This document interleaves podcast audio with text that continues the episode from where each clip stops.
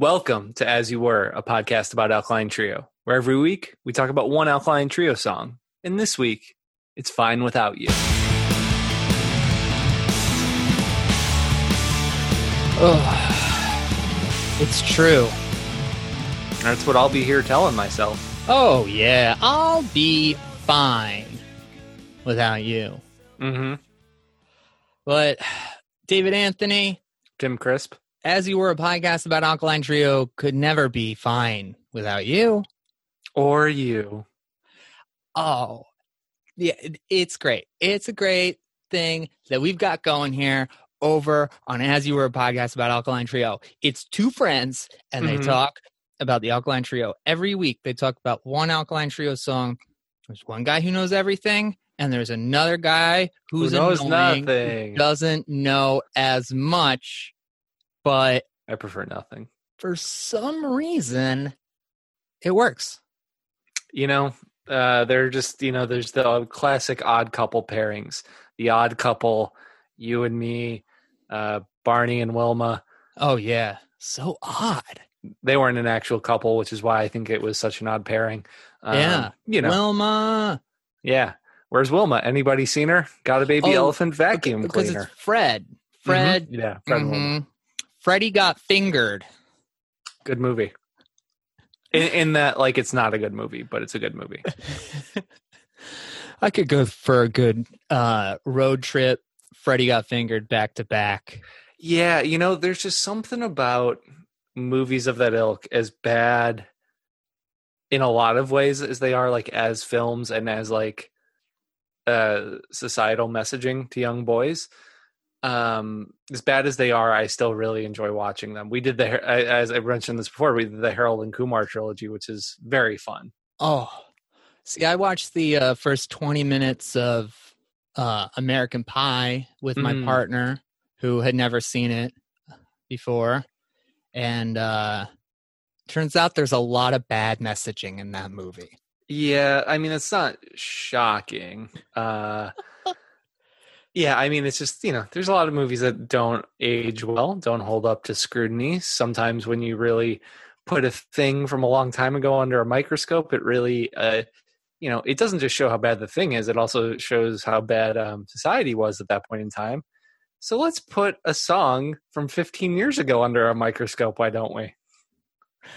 I let's definitely do that. I'm definitely thinking about the uh, friendships that I have that are built around the American Pie franchise and the American Mhm. Pie straight to DVD franchise, most especially Mhm. Mile, uh, Beta House, Terry, DJ Mud. Thinking of you, Bubba. Um, Fine Without You is a song from the Alkaline Trio split with One Man Army, released by Better Youth Organization, What a- BYO. What an interesting release. Um, to be fair, that BYO split series at the time was pretty sick. There were some pretty killer releases on that. Oh yeah. Oh, yeah. uh, So was it um Bouncing Souls and Anti Flag was right before and then Hot Water Music and Leatherface. I think that's the three, four, five of the I- series. I think so. I'm. I know there was a Swingin' Utters and somebody else I don't care about one. Um, Oh boy, I if would- there's swinging utters fans out there, I'm I'm sorry. I'm judging. I think I'm judging them by their name and the time that they were making records. So it's probably unfair. But I had to write a thing. Uh, I had to write a bio for them when they were putting out like a. I don't know if it was greatest hits. It was some a few years ago, and it was like re- genuinely the first time I listened to him because I never had, and I was like, you know, the, this is not what I expected this band to be. is it good? Um, they aren't as much of like the Epitaph, like boot tap boot tap boot tap boot tap, yeah. and they're a little more like just kind of like almost like stiff little fingers, like early working class punk vibe thing. Where I was like, oh, okay, like your name is not what it should be. That's uh, you know unfortunate. Um, but better band than I gave them credit for. But I also at the time was just like, ugh, I'm not listening to this. Yo, I think that um the Epitaph term is something that for me in my high school, you kind of had like I think that the general consensus within my friend group was what my friend Nick termed as junk rock. Mm. And I think that it's in, it's been interesting, especially lately, listening to the bringer of greater things episode of the Unscripted Moments podcast, hmm a podcast about Propagandhi, which everybody out there should listen to. It's very, very good. It is so good. It's two teachers who have a podcast about Propagandhi. And it's cool. Like every week they talk about one Propagandhi song. Mhm. And um they stole it from Blink 155 and Everyone's primary influence, yes. Which I think is now a Sum 41 podcast. that's good. Yeah, That's a good move. I like it. I yeah, I'm supportive. We came in pretty hot on them, but I think that was a different time. That was a different time. We came in pretty hot. They came in pretty hot. Uh, I think, you know, we took shots. They're definitely the top of the heap. So God bless them. Yeah, we Um, should be taking shots at the top, right? That's how I always assumed the thing worked. But regardless, uh, they're doing a some. I think it's now a Sum 41 podcast because they finished all the Blink 182 songs. And you know Mhm. what? Sum 41's got some tracks, so good on them. Those will be fun to talk about, especially the songs allegedly ghost ridden by dude from No, no Warning and fucked up and yada yada yada. Um, fun fact: one of my favorite records of this year for y'all to listen to. New music recommendation: uh, "Printer's Devil" by Chicago's Ratboys. Uh, key influence on the sound of that record: all killer, no filler. Hmm. Respect. Anyway, back to the Propagandhi podcast. It's so good. Very good. Um, Bringer of Greater Things is one of my all-time favorite Propagandhi songs. Um, They did not rate it as highly as I feel they should, Absolutely not. but uh, one of the most moving episodes of a podcast that I've ever heard. Uh, Mhm. Nothing but respect for those two. You know, maybe maybe sometime next week you might hear a familiar voice over there. Who's to say? Uh, but they're doing a great thing, and you should check it out if you like this podcast. You'll probably like that. But let's tie it back.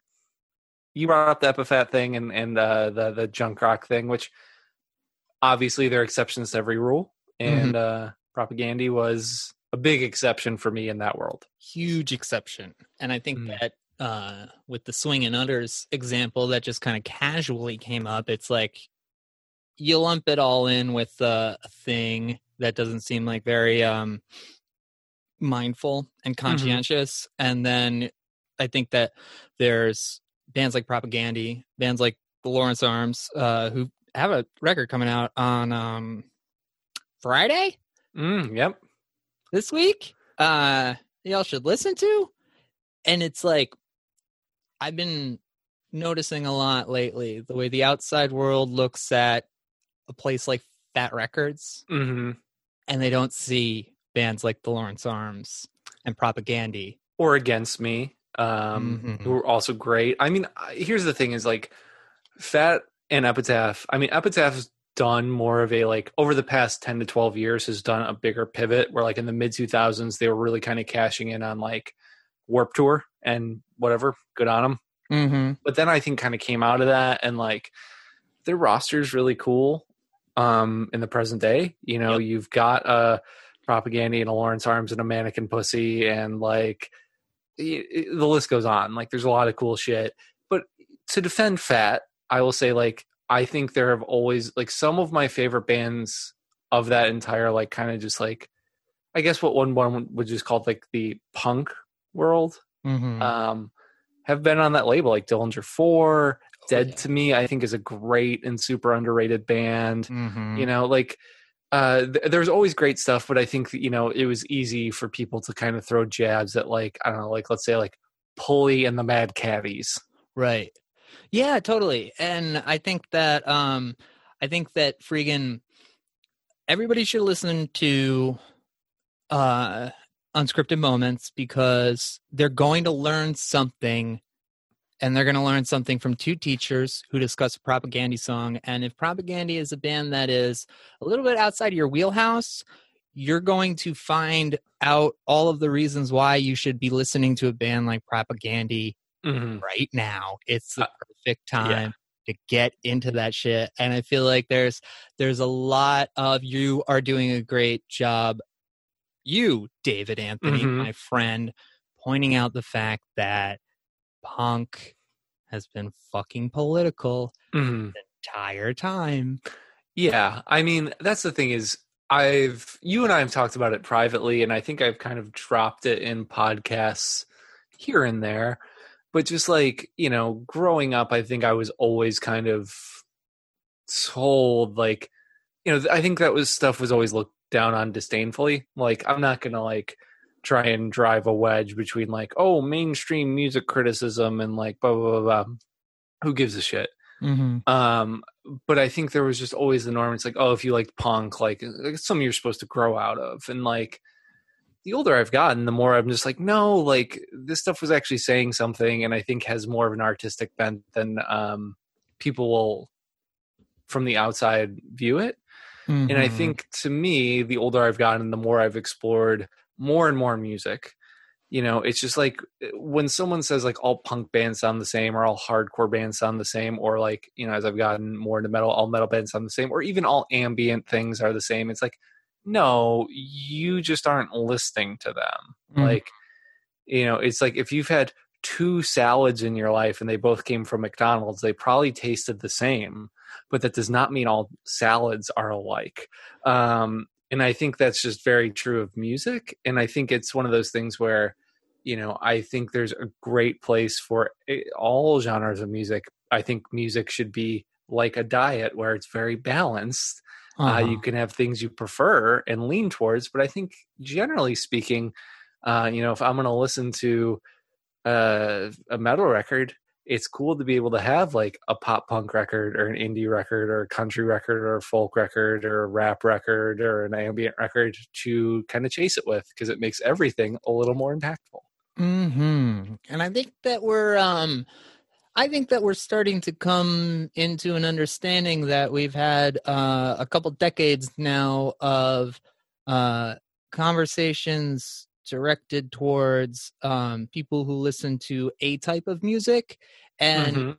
um a certain like white elitism that uh goes into a perspective that like one can't like both neutral milk hotel and Propagandhi and it's like Mhm.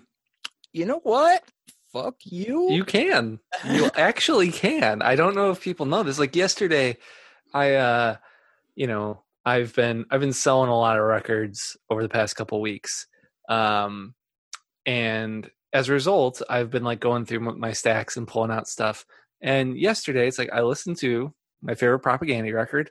Then I listened to a Bo Hansson LP, who is like, if you don't know him, he's a great, I believe, Swedish like experimental composer from the early 70s very synth based and like all Mm. instrumental very Mm. cool very fun stuff Mhm.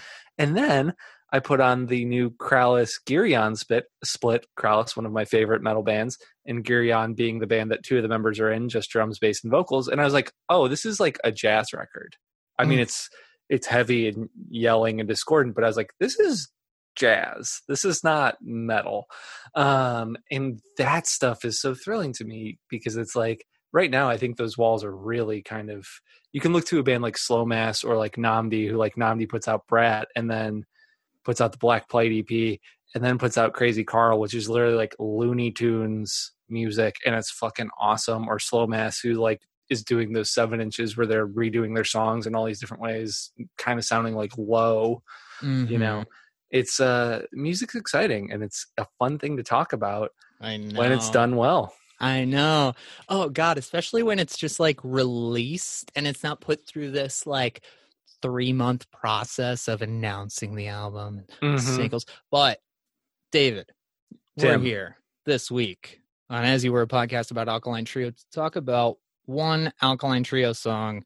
just we, one We we started. We started. We just started talking about the BYO split series, of which this song is a part, and a Mhm. pairing that you know we talked about the other ones. There was Rancid and and NOFX. That makes perfect forget- sense. Anti Flag and Bouncing Souls. Awesome. Hot Water Music, Leatherface. One Man Army and Alkaline Trio never really uh, made that much sense to me. You know, I agree, and it's funny because I just um, shouted out "Dead to Me," who our band Mhm. I genuinely think is great, and Jack, who is in.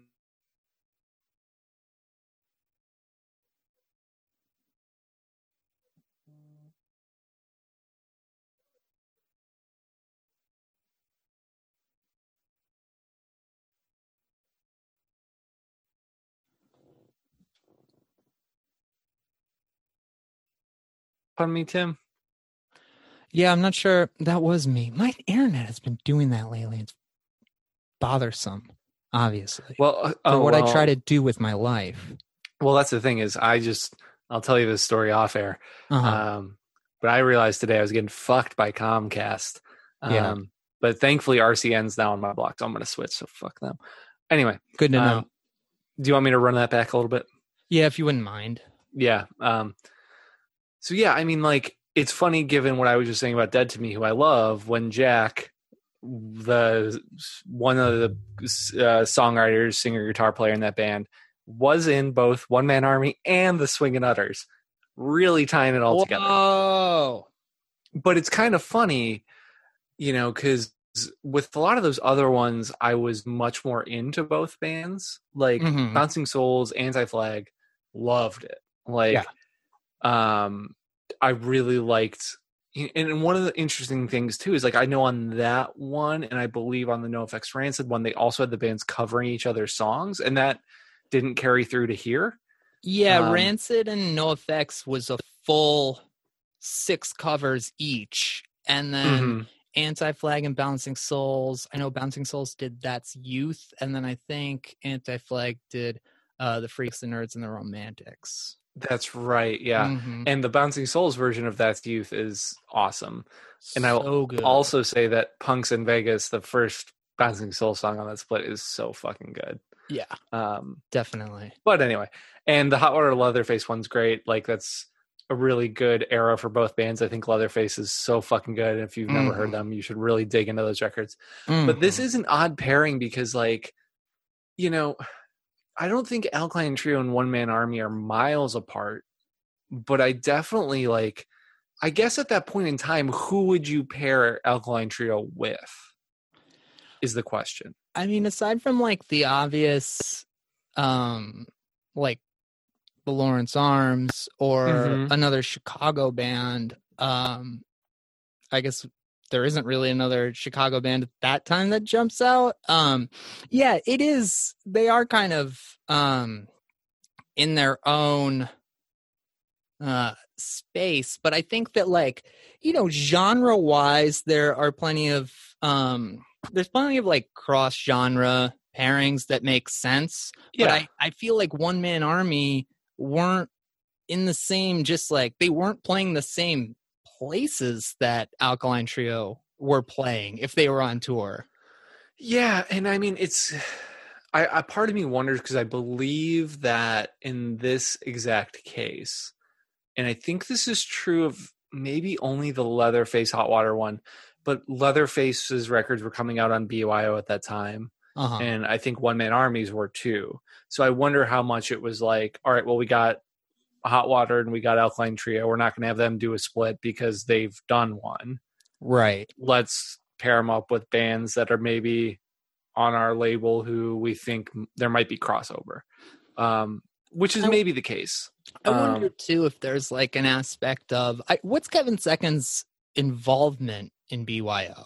BYO put out the seven seconds record. yeah put out seven second stuff i don't think he was intimately involved because that was always the stern brothers from um youth brigade the california youth brigade not dc youth brigade Uh-huh. Um, so I mean, they were always the ones kind of at the helm of that, and like BYO is a weird label when you look back on their fucking roster. Like, it's pretty all over the place from the jump. Uh-huh. Um, but yeah, I mean, it, it is an odd pairing. I don't, you know, I part of me is like maybe I should pull out that record and give that one man army side a try because I've not in years and years and years, probably since I first heard it. uh-huh. Honest, but I remember not being impressed. Totally. Um, Me either. The reason I bring up Kevin is like, you know, if there's a, an aspect of, um, you know, if that introduction is made there, if Matt is not necessarily doing it as a favor, mhm. but it does seem no disrespect to one man army but alkaline trio is a much higher name on the marquee than one man army is is kind of what i'm getting at where when you look at all of the other bands that are on there bouncing souls and anti-flag pretty much same level NOFX and rancid same level Yeah. I mean, even Hot Water and Leatherface. I mean, Hot Water was getting bigger at that time, but like, you know, they they were not nearly as popular as they would get within a couple years, and then would break up. So like, totally you know, and I think that was more like, oh fuck, they get you know loved Leatherface, covered Leatherface, like it just made kind of sense, and, and toured together, I believe. Mhm. Um, so that all makes sense. You know, this is a weird one too because it's just like, you know, the one man army stuff has never really caught me, and it's funny because like when I was saying like, you know, the Swingin' Utters kind of have that almost like stiff little fingers, like classic like pub rock punk vibe. It's Mhm. kind of the vibe I always got off one man army too, but it just never connected. Like it Mm. never. It's a very that sound has to be done so specifically for me to like it, and I know that about myself. And I think one man army is just not that band. dead to me fucking great band Yeah, um, and that's one too where it's like I think there's a that works off the duality I think of the songwriters in that band and the energy they get. mhm. Um, stop talking about one man army and start talking about one alkaline trio. Hearing this split for the first time, I was like, "Whoa, we are in a different fucking place, huh?" And I think that's really what throws it off too. Like if if these were five songs that were on Good Morning on this, I don't know if I would feel like that disparity was as high. But I think with the songs that are on this from Alkaline Trio, it feels pretty weird. Yeah, I think it's a jarring miss. This release is a jarring miss because it is in the heart of the to me the band's best two or three years. Mm-hmm. Mm-hmm. And what I mean is, Go ahead. It feels like such a necessary evolutionary building block. You know, like Yeah, it does. It I think that one of the things that's always been strange to me about this um this song, which I think speaks to this release, is that it feels like lyrically it is a very distant song. Yeah. Yeah. I mean, I think I think this song is one that and I've said this a lot uh, um in various episodes, but there's certain songs that like depending on my mood can where I'm at can really change my perception of it. Mm-hmm. And this is one that when I listen back to today, there are things I really like about it that I think I've always liked about it, but it's a weird song to me because it's like three minutes, 15 seconds. It almost feels like it could just be two minutes long because not a lot happens, yeah. But it also feels like it's kind of stuck in molasses in spots where it's just really taken a while to get where it wants to go. Um, specifically, the chorus. I think the chorus to this song is pretty weak, except for like the last repetition of it when Dan and maybe Derek start harmonizing and they kind of bring it in a little more and, and kind of make it a little more up tempo. Mm-hmm. But I feel like it's an idea that they would really excel at. It, I mean, it's almost like they were they kind of learned how to do that type of song on Good Morning and needed to figure out how to get it up the hill on the Crimson. And and Sadie obviously being the standout that is on this release and then would make it to Crimson. But a Mm-hmm. lot of the other ones feel like they're trying to find that footing of like how do we be a mid-tempo moody rock band that's still kind of punk like it's uh, they they were in a weird space Yeah, and it feels like the first time that I can remember for an Alkaline Trio release where everything else always feels so connected lyrically and musically. It feels like the way that Matt writes his songs is that he's got a guitar and he's writing the words Mhm. as he's figuring out how to put chords around them. This, to me, seems like it, it is an example of a song that really could be the music was figured out and these lyrics were almost uses like a um like in place of what could be the lyrics because they just don't go very far No, I mean, I think the chorus lyrics are particularly uninteresting. There are Mhm. moments I like. I- I like the verses a lot because I really like how they feel. I think the verses Yeah. of this song are really expertly done. You know, I think Derek's playing with that, like, really kind of like the 16ths on the hi hat is very Cure esque, and I think is something that would be kind of readapted for like uh please don't say you won't or like you know like uh, you know songs like that where they they go even more lush in that direction. Mm-hmm. um and i think matt's vocal performance is pretty good. And there are some lines i think are really clever. Like i think the opening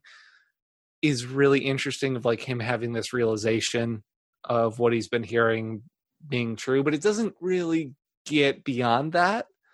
Um and the only line that I really love is the the big black reference because I'm like that's such a specific thing to call out uh-huh. that is like you know him personifying hangovers and da da da that he's done for years that's such a specific reference to make at a time when I don't think that is a reference that would be caught by a lot of people. Like when we think about bands he's been referencing like it lands more like the US Maple one than like the sideways kind of glances at like bouncing souls and hot water music Yeah, totally. You um I feel like Big Black eventually gets a um a renaissance. Um but I think at that particular time I don't think too many people were talking about Big Black and certainly nobody under the age of like 25 was unless No. they just like discovered it.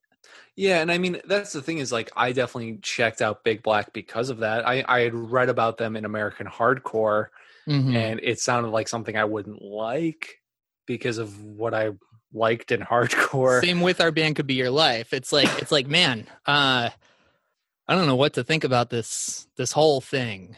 And like now, you know, as a 30 year old person, like, and I've, believe I, you know, I included Atomizer on a Patreon episode we did years ago now about like Yeah. the best Chicago punk records because like I genuinely love it and I Mm. think Big Black is awesome.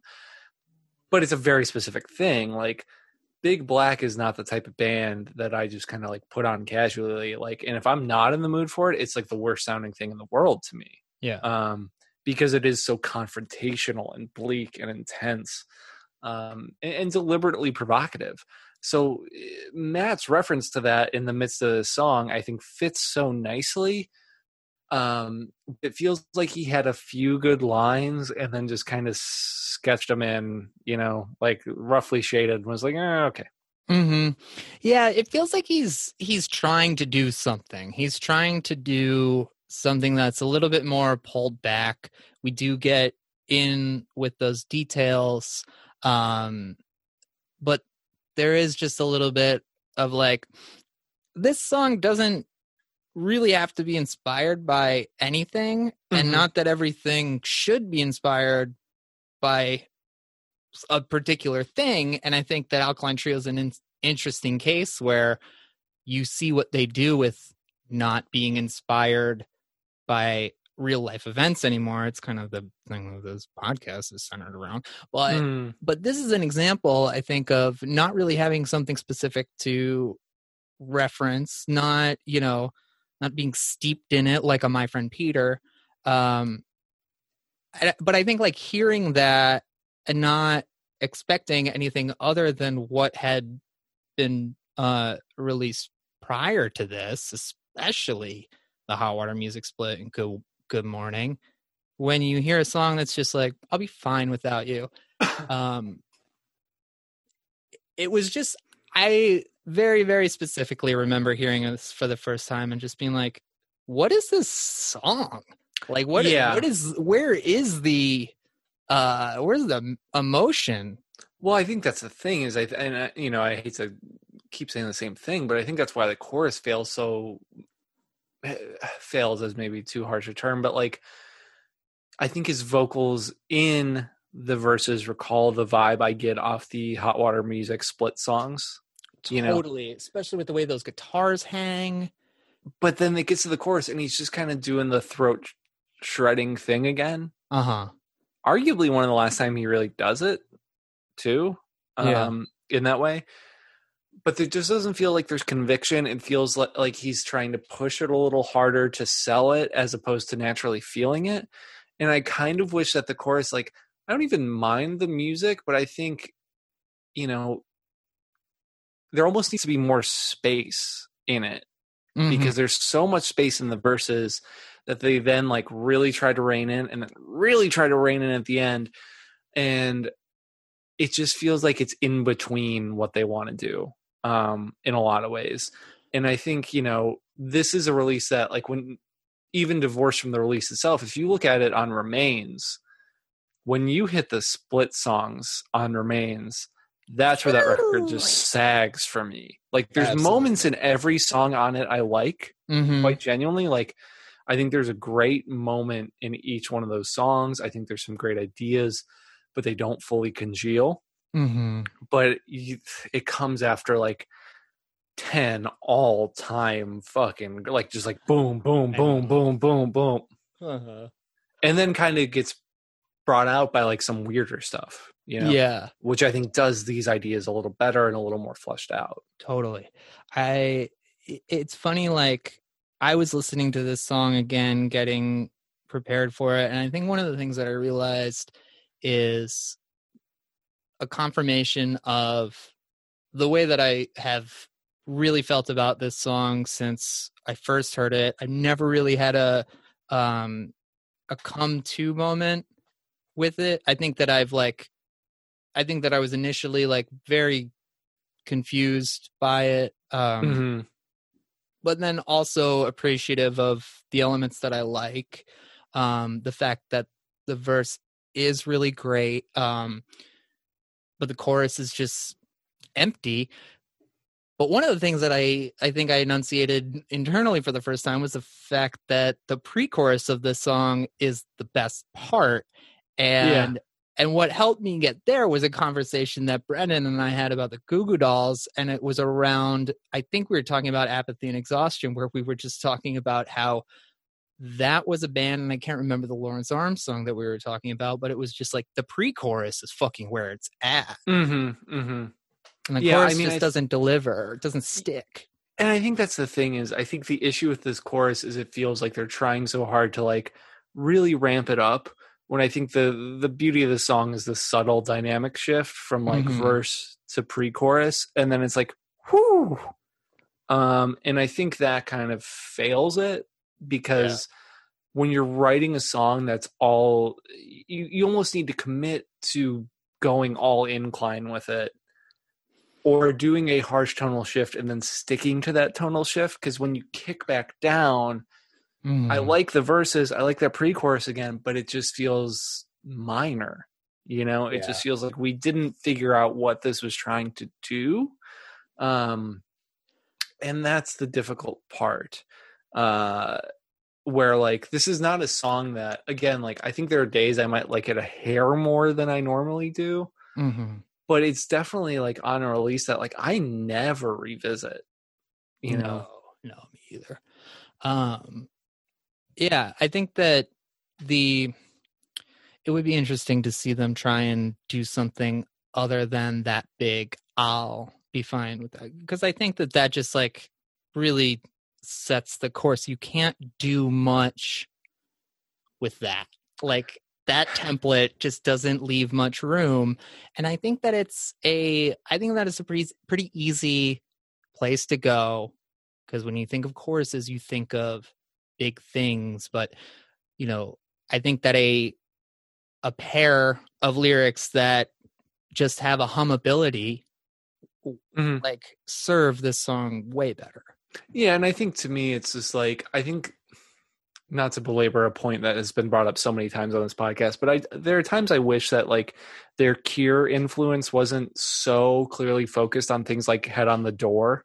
Yeah. Um and that they could instead reach for like we want to make this song like to wish impossible things, you know, where we're going to really make it languid and we're going to really make you sit in it and feel that um cuz that's not really how they ever express that. hmm Yeah. A play for today type of chorus would be pretty Yeah. tight in here. and I say this as someone who like I think had a, I would say Head on the Door is probably top five Cure records for me. I think it's Oh, perfectly sure, yeah. and masterfully done. And I think that does surface well on songs on Crimson and some of the B sides that wind up on the back half of Remains, like near the tail end, I think are quite good. But like they really only try to do that with Buried, but that's a song that's a little too slight to carry that weight. hmm Yeah, totally. I think that yeah, it's tough when you rely on the on the cure, especially yeah, after 1984 everything is just going to be naturally enormous. Mm-hmm. Mm-hmm. And that's hard to do as a three piece, right? Like Yeah. you know, I think they were getting a lot of criticism in, you know, the Good Mourning era for being a little more big, having more guitar parts, having Mhm. some of the Mellotron sound effect stuff. Um, and I think they needed to do this so that they would just they then say fuck it and full on embrace it on Crimson to the benefit of that record. Yeah. Um, and I think you know this is a release I don't love, but I do think it does a thing that I think is very specific um, that I kind of love as a music fan, even if I don't love the material. But Mhm. I'm reading um, uh, Daniel Ekeroth's book about Swedish death metal, and one of the things I love about metal in particular, especially in the early years um, for a lot of these bands, is how demo prone they were. Like there was a demo and then another demo and then a record and then a demo and like they showed their Mhm. work. You Yeah. saw every piece of the evolution. You saw Mhm. like how they got from A to B to C to D with every fucking thing in between Totally. and you don't get that a lot in punk and hardcore and i think this is Mhm. one of the rare examples with this band where you do get that where it's like it's imperfect Yeah. but like you get to see them actually fucking cash that check on the next record That's a really good point. I think it um I think it it says something that uh my point about the lyrics feeling unfinished um probably hits that as well. The idea Mhm. that this is um this is something that is it's a work in progress um but it's also like a band that's shifting mm-hmm. in progress and i think that you're you you see what feels like the the usage of a split of a of a less um high stakes release Mm-hmm. you see the band trying to do something new and and seeing where they're at and what this is going to like how much this is going to be critiqued. So they're doing they're trying to set themselves up to make a pivot because yeah. my guess my guess for that era too is that there's probably a good reason why a lot of the lyrics are drawn back a little bit. Hmm Yeah, I'm sure. And I think part of me wonders, you know, like again, Sadie is on this release and then on that record. And I think, as we've discussed, is like the best of the Skiba files type shit. oh yeah But even then, that song is basically the same mm-hmm. whole way through. And that song is so rich with detail, you know, and then to have these ones that feel a little more minor, part of me wonders how much they already kind of had in the tank. And we're like, well, these are the lesser ones. These That's are the ones really we good maybe point. wrote first, and we're Mhm. just gonna, you know, yeah signal where we're going. Yeah, and I think that if you look at you look at a song like "While You're Waiting," Queen Mhm. of Pain, Continental, um, however consciously Matt might be pulling himself out of uh, that dark space Mhm. and trying to write songs that are a little bit less intense. Um, I think that I can appreciate that from both the you know personal and an artistic standpoint. It's just like you're either going to have to get darker or you're going to have to adapt. And I think that this release might be a form of adaptation that is, uh, you know, focused a little bit on just like, yeah, if I think about this shit anymore, um, it's just going to weigh on me too much. Mm-hmm. I agree. Uh, what do you give it? I give it two and a half out of five. I'm gonna give it a three. Uh, yeah, I think I'm I'm I'm good with two and a half. Um, I was kind of between. Uh, my thought process became uh, Sadie, notwithstanding, if there's this original song from this record, I would want to hear them play live. This would maybe be the only one I'd be okay with. Like if I had to pick one, I think this is the one I'd go with. Yeah, this is. Um, I think that this carries a lot of weight of what is a pretty forgettable release, Mhm. being the first song on it. Yes. Um, and and it also is representative a lot of of a lot of those uh, flaws of this release, but it is a better song than everything other than Sadie in terms of just as Yeah. a song. yeah, a hundred percent. So this is our podcast. It's as we were a podcast about Alkaline Trio. Um, his name is swinging and my name is Utters, and we are two friends who love to talk about music and who are very inspired these days by others who are talking about music and looking at the state of music and saying, "Mm, "Yeah, we could, uh, we could uh, flip a couple tables over here. They're already starting to lean. Um, but hey, uh, this is a band that inspired us and inspired our thinking and inspired our relationship with music as a whole. And that goes into all facets of our lives and our understanding of the world and how it works. And boy, we have seen some uh, bullshit lately Mhm. and we're all doing our best to try and keep up and to uh to listen but having this is a is a good place for us to just be like hey i miss being in a room with you dude Yeah, unfortunately, it'll be a while. it will be a while and uh will probably be a longer while than uh we thought it was going to be but hey While you're now- waiting, you can listen to our podcast. Oh, I'm the queen of pain right now. Um, hey, um, we appreciate all you for coming and listening and checking in every week. We have a Patreon, patreon.com slash as you were.